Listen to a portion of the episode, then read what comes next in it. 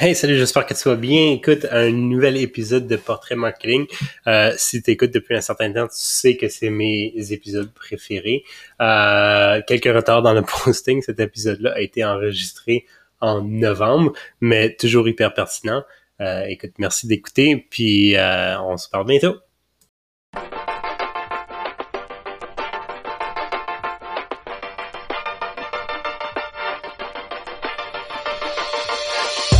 Bonjour. Bonjour. Ça va bien? Ça va, toi? Oui, ben écoute, merci beaucoup d'avoir accepté mon invitation à mon nouveau show, Portrait Marketing, où je, j'essaie de, de, décortiquer un peu ce qui se passe dans la vie des leaders marketing euh, à Montréal à date, mais who knows où ça va aller. Euh, fait que merci beaucoup d'avoir accepté. Fait que Mhm. tu es vice-présidente marketing chez Amelia, c'est ça? Oui. Fait que comment est-ce que tu décris ce que tu fais chez Amelia finalement? C'est quoi, c'est quoi, c'est quoi, est-ce que être vice-présidente marketing là-bas? Très bonne question. Euh, des fois, je pense que j'ai vraiment une bonne réponse à cette question-là, puis d'autres jours, je me dis, j'ai aucune idée qu'est-ce que je suis posée de faire. Mais dans la majorité de mes journées, je, je crée la stratégie, puis je lead une équipe de marketeurs qui euh, vont vraiment exécuter les tactiques puis les plans, apprendre notre marché pour qu'on puisse aller euh, non seulement rejoindre un marché vraiment pas, bien servi aux États-Unis dans le dans le secteur des, des activités puis de la récréation, mais aussi euh, on, on- tu sais, je l'ai d'une équipe qui veut non seulement nous mettre de l'avance, mais aussi bien comprendre comment nous on se positionne versus la compétition, puis qui a quand même une voix assez importante auprès de l'équipe de produits Mhm. en leur donnant beaucoup d'informations, puis de, de, de, de, re- de données de recherche basées sur des recherches qu'ils ont faites sur qu'est-ce qui se passe dans le marché, puis qu'est-ce qui est le plus pertinent pour nous de, de foncer dessus, parce que c'est vraiment, on, on a une plateforme assez complexe Mhm. et euh, il y a beaucoup de directions dans lesquelles on peut partir quand on parle de la récréation, des activités. Puis vraiment, nous, ce qu'on essaie de faire, c'est d'aller trouver puis de cibler le marché qui est le plus neutre, disons, pour qu'on puisse en desservir le plus avec ce qu'on fait. Alors, euh, mon équipe de marketing, elle est en avant de la création du produit, elle est dans la création du produit, puis elle est après la création du produit pour la lancer dans le marché. Wow! C'est Ouais. cool. Je pense qu'on va revenir à ça tantôt, mais euh, ben en fait, peut-être restons un peu sur le sujet. Là. Fait, quand tu dis tu sais, t'es impliqué dans le produit, parce que c'est, tu sais, on entend, ben d'un, Amelia, c'est c'est du logiciel, là, finalement. Fait que, right? Fait Ouais. euh, tu sais, on entend ça beaucoup dans, dans, dans le monde du logiciel, tu sais, du, du SaaS. Euh, tu sais, marketing, le marketing, il faut qu'il soit impliqué dans le produit parce que, tu sais, on a le pouls sur des clients, puis on est, on, est, on est capable de comprendre un peu les besoins du client. Tu sais, c'est quoi exactement, en tout cas, où- aussi profond que tu veux aller, ce que tu... que- comment vous êtes impliqué dans le produit, basically?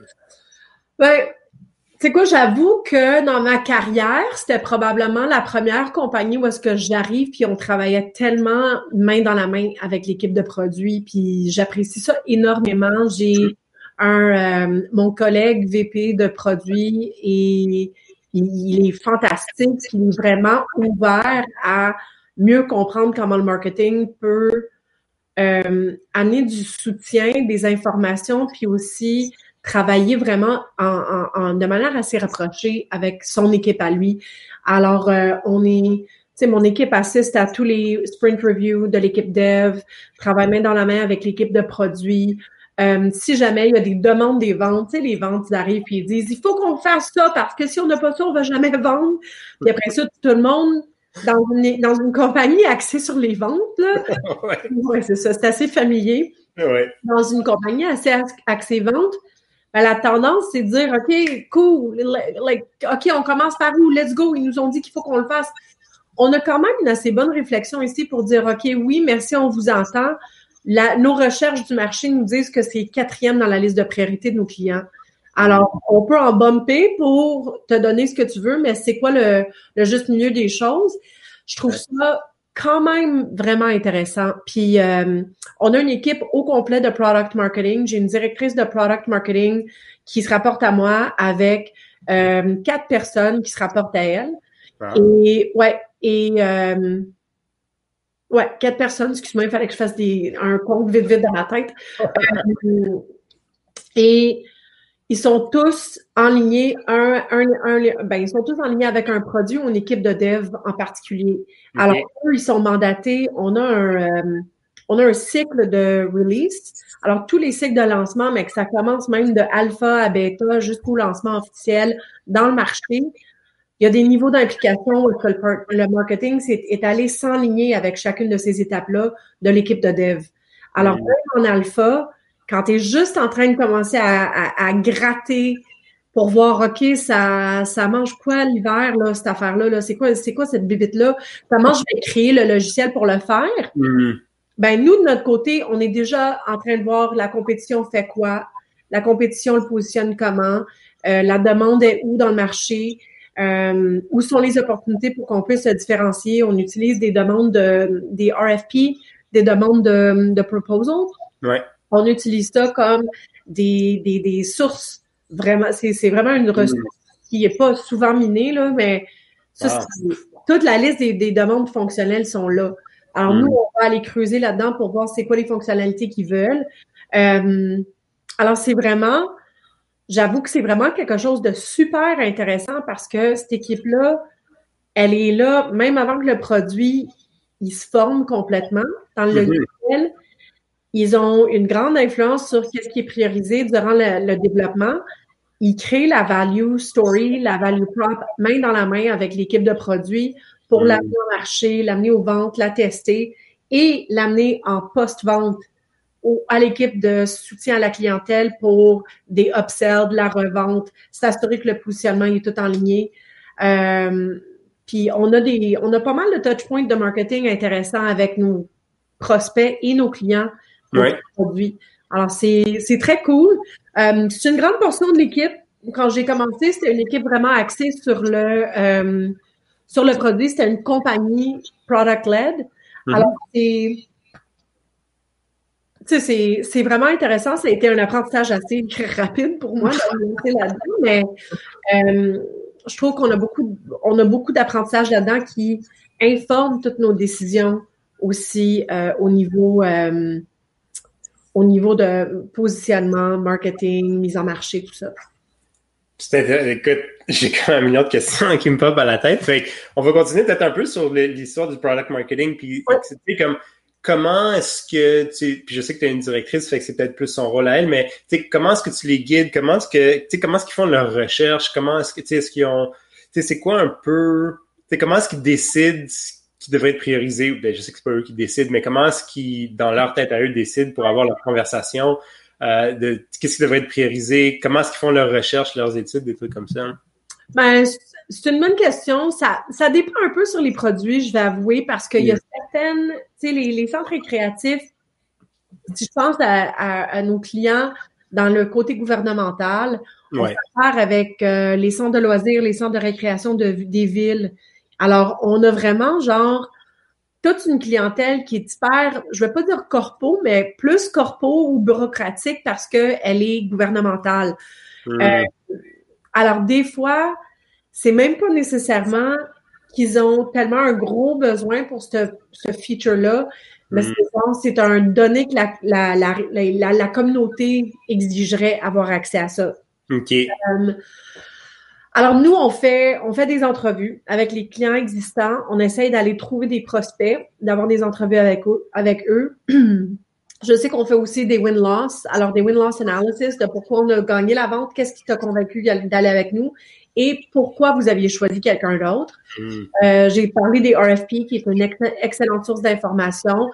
Euh, creuser dans la compétition, évidemment, c'est toujours toujours, et spécialement dans le logiciel, là, dans, la dans, dans, la technologie, là, ouais. creuser dans les logiciels à compétition, tu vas aller en trouver plein.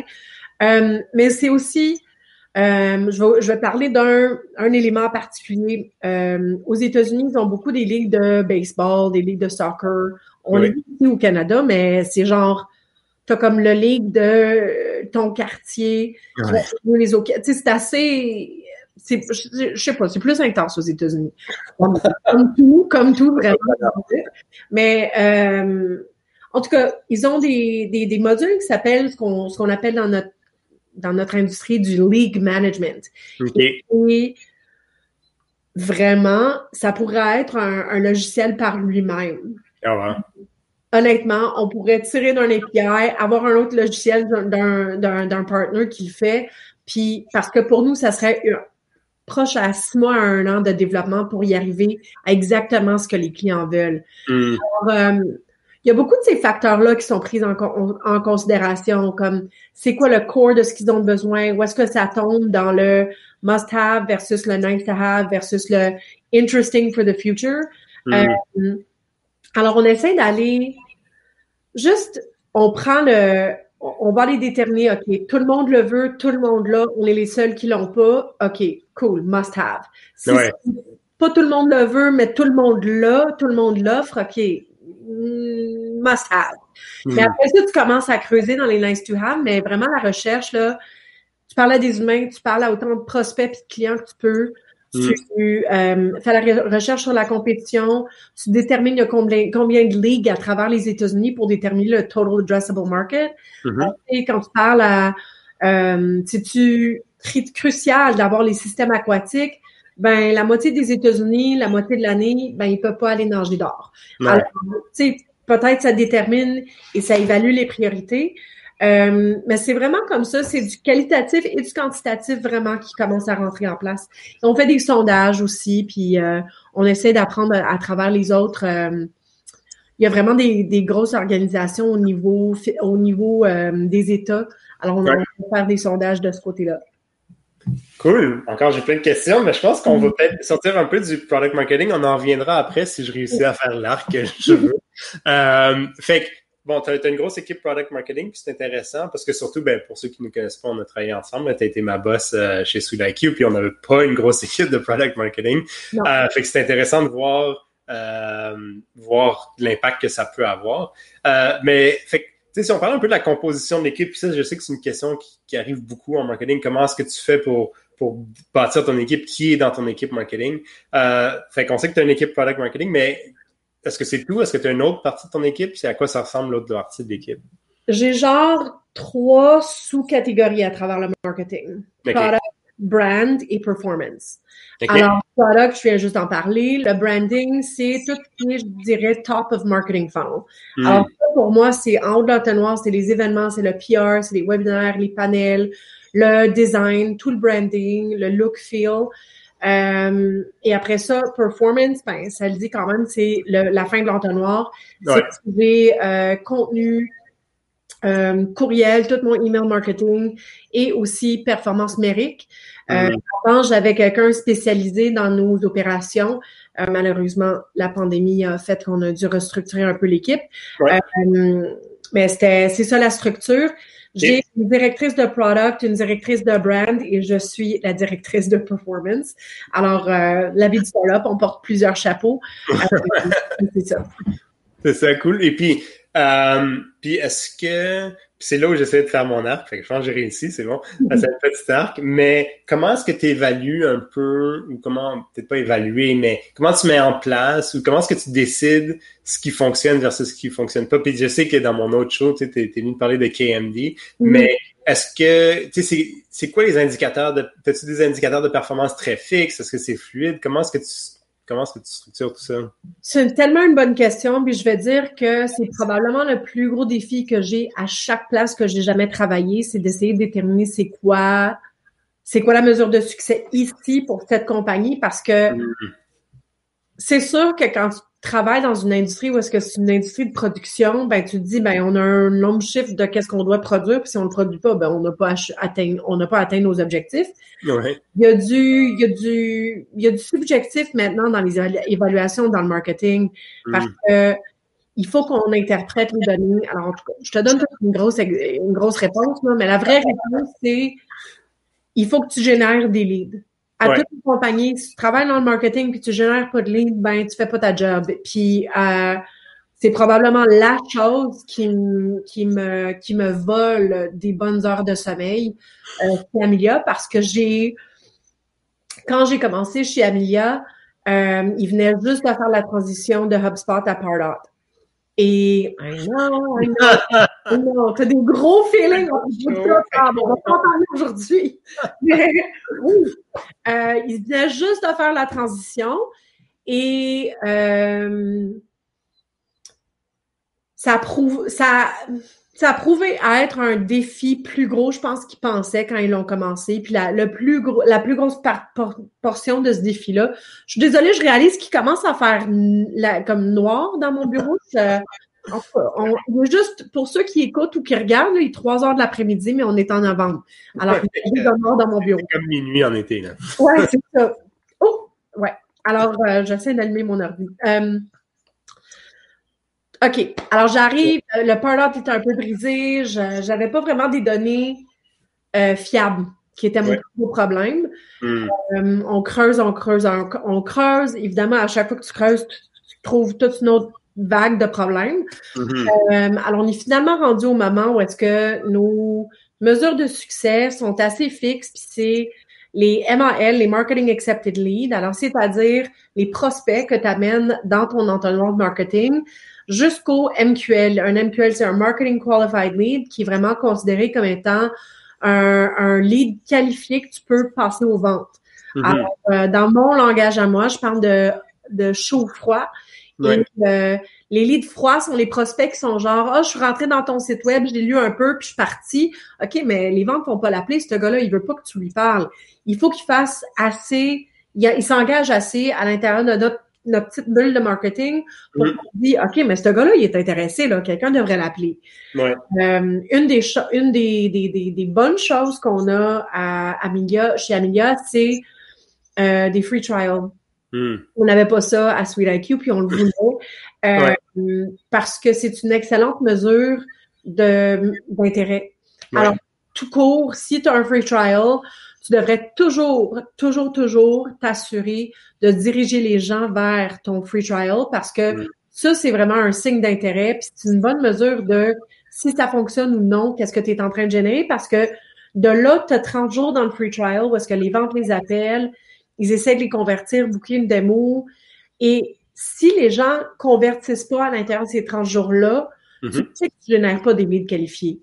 Mais si tu génères un, un, un, lead intéressé, il parle aux ventes, il fait la démo, il voit la plateforme, il s'engage, puis il signe pas, ça devrait, ça, ça devrait se passer genre 40% du temps. Hmm. La conversion traditionnelle euh, d'un MQL à une opportunité ou un SQL, Ouais. Oh, je vais, je vais, I'm forgetting the number, alors je vais mentir potentiellement, mais c'est genre entre 30 et 40% Puis nous, on veut toujours le 40 et plus, évidemment. Ouais. Euh, parce que pour moi, c'est pas juste le volume qui compte, c'est la conversion après. Mm. Si ça prennent mes leads à moi, puis ils font rien avec, puis mes leads ne convertissent pas, puis il faut qu'ils fassent du prospecting, puis il faut qu'ils se fient au trade show, puis il faut qu'ils fassent ci, puis ça, ben ça veut dire que mes, je suis pas à bonne place. Oui, je génère de l'intérêt, mais je génère pas l'intérêt des gens auxquels on veut parler. Et peut-être une question de rôle, de contenu que je leur ai provenu, que je leur ai, je leur ai fourni, pardon, ou euh, même d'emplacement. Tu sais, j'ai juste targeté les mauvais départements, les mauvais, les mauvais états, les mauvaises villes. Je comprends. Ouais. Puis, euh, tu parlais que tu avais comme trois équipes. Fait que, tu sais, lead generation, souvent, c'est associé à la performance, là. Mais est-ce que ton équipe de brand puis de product sont aussi rattachés à des nombres de leads, bon, ce que lead ou MAL ou, peu importe, ou est-ce qu'ils ont leur propre métrique de, ou leur propre indicateur de succès? L'équipe brand, oui, parce que webinaire, panel, trade show, tout ça, c'est du lead gen. Alors, moi, je considère ça euh, pour notre produit SmartRec, qui est un, des produits d'Amelia pour les Park and Recreation Departments, mm centre de loisirs aux États-Unis, euh, les trade shows et les événements sont une de nos plus grandes sources de MAL et MQL. Parce que c'est vraiment des conversations euh, hyper pointues, intéressées. Évidemment, 2020, le virtuel nous a donné plein d'apprentissages, mais euh, traditionnellement, c'était vraiment la plus grande, la meilleure source de lead pour nous de ce côté-là. L'équipe de product marketing, genre, ils en ont pas autant au, au top de leur de marketing. Pour eux, là, ils gèrent euh, l'engagement durant le free trial, qu'est-ce qui se passe mm-hmm. dans les communications, euh, les walkthroughs, les démos, tu sais, toutes les choses virtuelles qui se passent, euh, ils, prennent en main tout ce qui se passe après que quelqu'un a converti. Alors, ils fournissent aux ventes le, les one-pagers, les mm. points, les value prop. Alors, pour moi, c'est pas nécessairement aussi direct que genre, t'as booké ce trade show-là, ça m'a rien donné, c'était pas un bon trade show. Mm on a une banque de contenu, une librairie de contenu, puis on a juste commencé, écoute, c'est toute une chose là, d'essayer de s'assurer que les ventes utilisent ce que tu veux. Euh, pas un mystère, mais on a mis des mesures attachées à ça. C'est une librairie virtuelle. Alors, on peut voir combien de fois les gens ont téléchargé notre document, ils ont, utilisé. On est même capable, ou on va l'être, de voir combien de fois ils l'ont rattaché dans les courriels, puis qu'ils l'ont utilisé vraiment pour communiquer auprès de leurs clients. Alors, de là, oui, je commence à voir du côté product marketing pour le sales enablement, qui est une grosse portion de ce qu'ils font. Qu'est-ce qu'on leur on fournit aux ventes qui les aide à convertir, avoir des conversations plus intéressantes, intéressantes ou intéressées? Euh, alors mm. vraiment, ça, je, je, dirais que c'est une des mesures de lead qu'on a. Fait que c'est ça, fait qu'eux sont plus genre, quote unquote, bottom funnel, c'est ça? Oui. Oui, bottom ou post funnel. Ou post funnel. Et puis, euh, ben là, tu as mentionné ta, ta, bibliothèque de contenu. Est-ce que, euh, tu sais, puis c'est une question que je vois aussi souvent, je t'ai parlé de Salesforce et Pardot. Ben, euh, c'est quoi un peu ton, ton tech stack? Est-ce que tu as d'autres outils? Est-ce que c'est un, la bibliothèque de contenu? Est-ce que c'est quelque chose que vous avez développé à l'interne? Je sais que chez SoudIQ, on avait développé quelque chose à l'interne. Mais est-ce que c'est, est-ce que tu es allé chercher d'autres outils? Puis c'est quoi, en fait, les outils que tu utilises pour ton marketing en général? Euh, bonne question. Non, on l'a créé nous-mêmes à travers notre CMS. On a créé une page sur notre site web et, j'ai volé directement notre stratégie à IQ. Je l'ai rappliqué ici. Euh, thanks for calling out on it. Euh, non, je, écoute, ça a bien fonctionné, puis on l'a fait. On est capable d'avoir la mesure des, téléchargements. Euh, je sais que les ventes utilisent Outplay pour leur propre prospecting. OK. De notre côté, on se fiche dans le compte vente sur euh, Intercom. Okay. C'est des plateformes euh, qu'on utilise beaucoup parce que ça nous aide à cibler certains regroupements de clients par intérêt, par nouveauté. Euh, évidemment, on n'a pas là. J'essaie de penser, on n'est pas un gros tech stack, je vais être honnête. Là, il y a beaucoup de choses qu'on fait en, en, à maison, là, à main, in-house. Puis, euh, ben, évidemment, les webinaires, on utilise GoToWebinar. Là, on ne va pas se recréer notre propre plateforme de webinaire, c'est tout. Euh, J'en pense pas à d'autres, but if they come to me, I'll, come, I'll tell you. C'est bon. Puis, euh, puis tu sais, comme, comme, comme je disais tantôt, là, on a travaillé ensemble, tu as, été ma boss puis ma collègue, puis euh, tu sais, j'aimais beaucoup un peu les routines que tu avais mis en place, mais est-ce que tu comment tu vois un peu les routines quotidiennes, hebdomadaires, trimestrielles avec ton équipe? Qu'est-ce que tu fais? Quel genre de rencontres que tu as avec eux? Euh, est-ce que tu rencontres toute ton équipe, juste tes directeurs ou tes directrices? Comment ça, comment ça se passe, ça?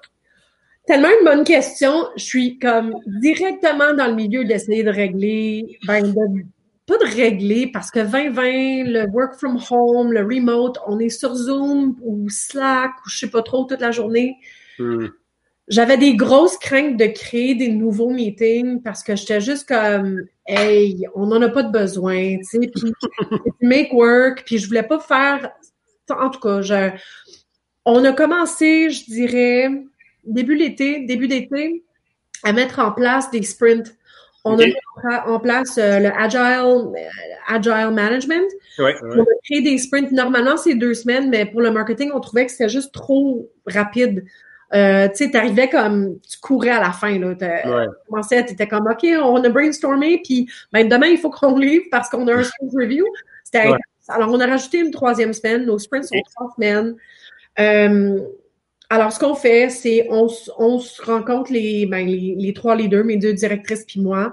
On passe à travers le roadmap, on détermine c'est quoi qui va être sur le sprint, on définit par des epics, des thèmes, puis après ça, les, les histoires, les stories qui rentrent là-dedans. Euh, on rencontre l'équipe, on leur partage le planning. Moi, mon équipe de performance, elle est assez petite pour l'instant. Alors, je, moi, c'est dans mes one-on-one que je passe à travers les to-do avec eux la semaine d'après. Mais mes autres équipes, elles, des fois, ils vont rencontrer leur équipe pour passer à travers le planning pour s'assurer Trello, qui est un outil qu'on utilise. le Trello board euh, du roadmap qui est bien géré, que toutes nos tâches sont là.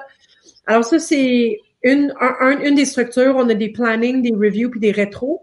Le review, on invite des stakeholders externes de l'équipe, de, de la compagnie au complet. Notre CEO va se, se, se, pointe à nos sprint reviews à chaque trois semaines. Ah. Lui, il est sur tous les appels, euh, il écoute à ce qu'on fait. Je pense que ça va faire. Quand je suis arrivée là, on faisait beaucoup de choses dans le marketing, mais genre personne ne le savait. Hmm. j'ai créé un, un, un, un projet pour moi puis mes directrices de comment marketer le marketing mieux à l'intérieur de la compagnie pour mhm. que les gens voient vraiment les c'était pas pour nous vanter là mais c'était pour dire comme hey on se calme là ceux qui disent que c'est pas que ça se passe au marketing euh, ça a vraiment bien fonctionné les gens ils sont sont contents puis je pense qu'ils apprennent beaucoup plus la stratégie en arrière de ce qu'on fait qui est important. Euh, alors, on a le review. Le rétro, c'est une heure, c'est juste l'équipe, puis on parle de qu'est-ce qui a bien fonctionné. C'est genre un KMD de, de du sprint. Ouais. Euh, le KMD, pour ceux qui ne savent pas, c'est Kill, Mary, Date. Alors, qu'est-ce que tu as aimé, tu pas aimé, puis qu'est-ce que tu veux essayer? Mm-hmm. euh, et après ça, on a un, ce qu'on appelle un grooming. C'est juste les leaders qui déterminent qu'est-ce qui va se passer dans le prochain sprint. Et on mm. le planning où est-ce qu'on partage le plan avec l'équipe, puis ils, ils se lancent là-dedans. Alors ça, c'est à chaque trois semaines. Euh, j'ai une équipe, moi j'ai, mes meetings de one-on-one avec tout le monde qui se rapporte directement à moi chaque semaine. Mm-hmm. Euh, je commence à restructurer le format un peu. On arrive avec qu'est-ce qui se passe présentement, c'est quoi qui bloque. Et après ça, euh, on revoit tes objectifs ou personnels ou professionnels, dépendamment de la semaine, où est-ce mm-hmm. qu'on en est. Et euh, ben toi, tu me connais, là, mais les gens qui ne me connaissent pas, moi j'aime les questions un peu plus pointues, mais personnelles et personnalisées qui euh, vont nous aider à comprendre un peu plus qui t'es en tant que euh, travailleur, en tant que leader, en tant que où tu veux être. Euh, alors moi, j'ai toujours une question surprise à la fin de mes one-on-one. je teste mes cartésiens tellement là, et je suis comme too bad. It's one question. You just have to deal with it. Ah, j'aime ça. Est-ce que tu as des exemples de questions? Pas, pas, pas, pas, nécessairement un individu spécifique, là, mais des exemples. Ah, oui, oui. Euh, moi, mes questions, ça serait, euh, tu sais, tell me, tell me what your favorite book is and why. Ah, uh, tell me a movie you watched recently that you really loved. Uh, when was the last time that you really realized that you're super grateful for something and what was it? J'essaie mm. de pas être trop personnel, évidemment. Là. On est quand même collègues. Mais je veux, je veux, je trouve que c'est, pour moi, c'est vraiment important que je connaisse les, les, les humains, que le humain des gens qui se rapportent à moi. C'est super important pour moi parce que, et spécialement dans le work from home puis tout ça, oui, le côté un peu plus intime que tu me vois dans ma maison, puis écoute, je suis maquillée, puis je suis bien habillée aujourd'hui, là, mais je peux marcher comme ça tous les jours, là, coton watté, la, la grosse, la grosse, la grosse pile de cheveux. Euh, si vous voyez aujourd'hui, who's this?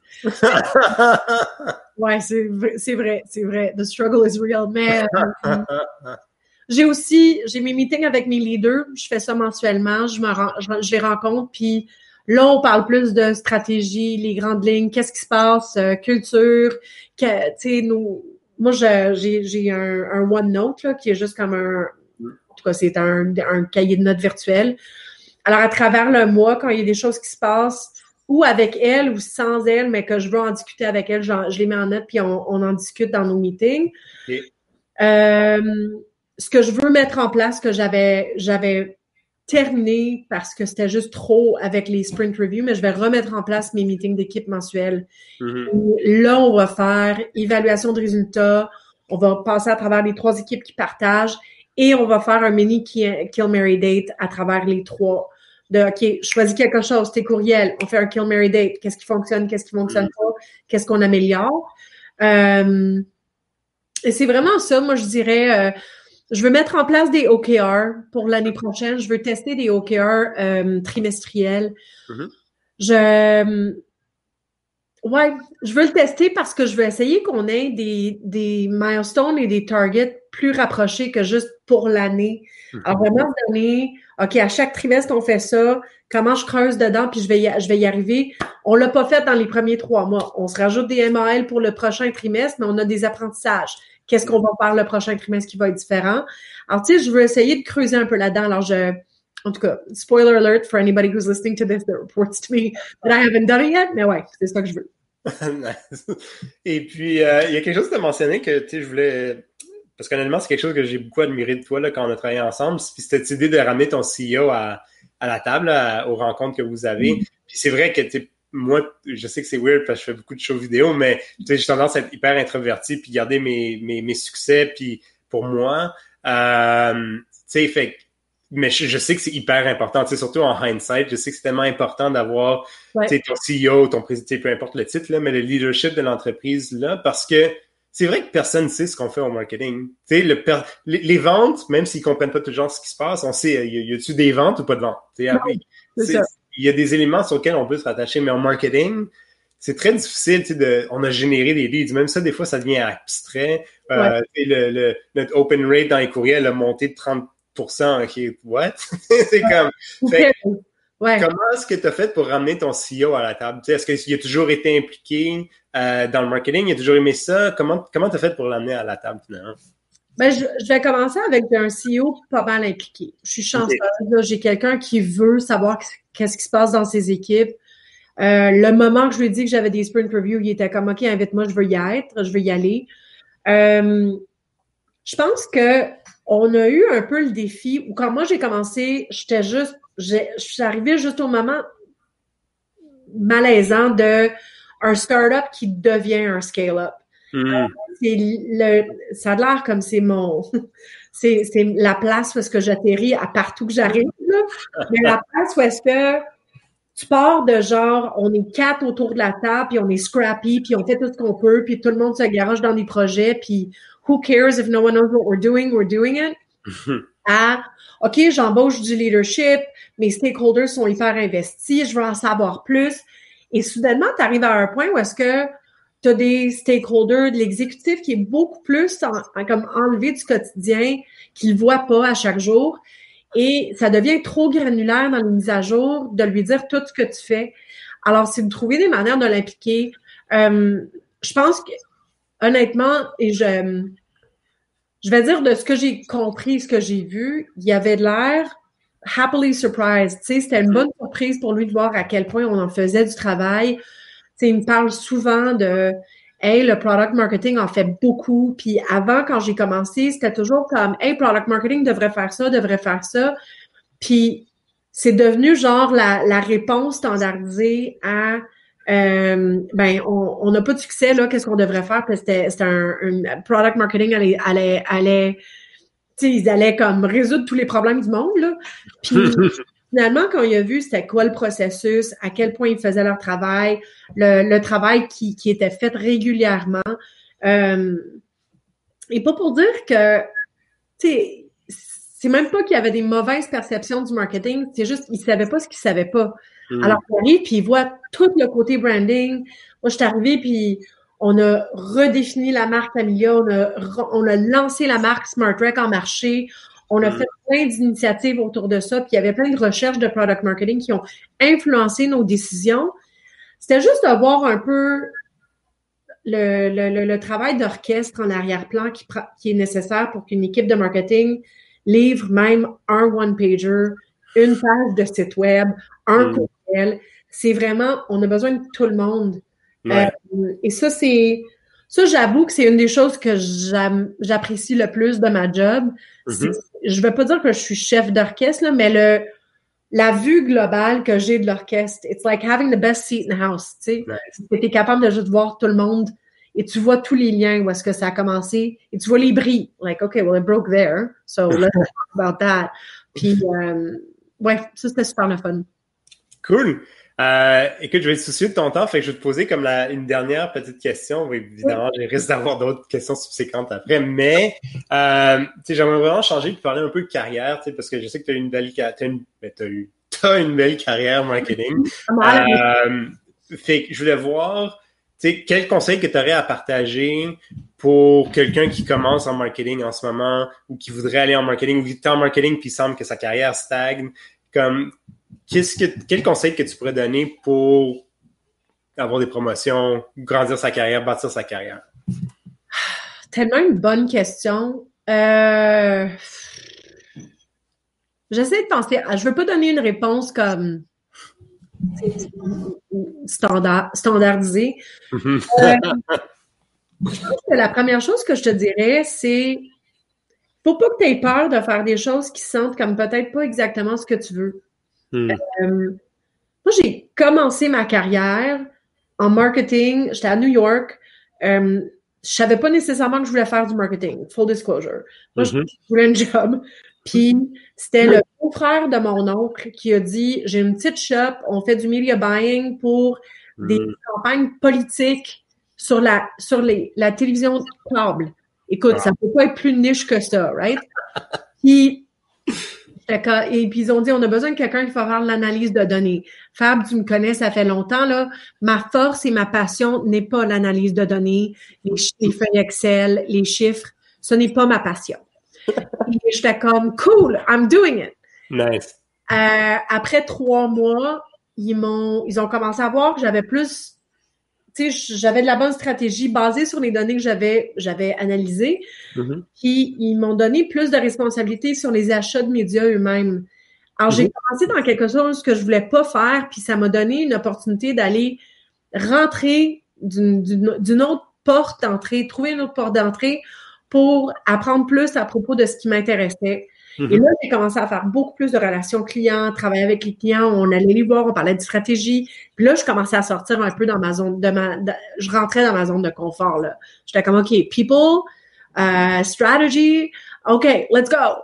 Hmm. Euh, alors, tu sais, ayez pas peur de passer un peu de temps à faire quelque chose qui semble pas comme hyper, tu sais, si tu veux être le, si tu veux être le CMO de, de, de- d'une compagnie euh, B2C, tu sais, tu veux être le CMO de Glossier, ben, ça va pas commencer tout de suite. Hmm. Passe un peu de temps à être un digital marketing manager pour une compagnie qui fait euh, la distribution de bois. Et après ça, tu sais, ça a l'air relié, là, mais ce que tu vas apprendre, là-dedans, c'est juste la base de comment bâtir une bonne campagne, comment analyser tes données, où aller trouver ton audience, comment bâtir une audience de manière créative. Glossier, tu as une audience déjà pré-populée. Hmm. Mais si tu as fait la job d'aller avoir besoin de creuser puis de trouver des gens qui veulent, ben là, tu vas être une force en tant que CMO parce que tu vas pas toujours te fier sur une marque bien connue. Tu sais, aie pas peur de faire des choses qui ont pas l'air hyper sur le path de ton, de ton trajet parce que je suis certaine dans ta vie, tu as eu d'autres moments bons, puis beaux, puis surprenants qui sont apparus, que tu t'es dit, ah, si j'aurais pas fait ça, j'aurais jamais pu faire ça. Et les deux ont pas de l'air reliés là, sur papier quand tu vois le trajet. Mais Ouais. tu sais dans ta tête que si tu n'aurais pas eu cette expérience-là, tu n'aurais jamais pu faire ce que tu fais aujourd'hui. Mm. Alors, je pense que c'est aie pas peur de l'inconnu, puis aie pas peur de ce qui a pas de l'air comme vraiment comme sur une route bien rodée. Des fois, c'est les routes qui ont pris un peu plus longtemps qui sont celles qui ont- sont les plus satisfaisantes en- dans la- à la fin de tout ça. Super. Que je peux rien rajouter à ça. Ben, écoute, merci beaucoup, Liz. Euh, C'était vraiment le fun. C'est toujours le fun de te parler. Puis honnêtement, j'ai vraiment apprécié. là. C'est une de mes entrevues préférées à date. Oh, ben. Euh, fait que, euh, fait que c'est ça. Écoute, merci beaucoup d'avoir accepté mon invitation. Et puis, c'est ça? Ben, merci. Je vais toujours dire oui, Fab. Invite-moi n'importe quand. C'est bon. OK. Merci. Bye. Bye.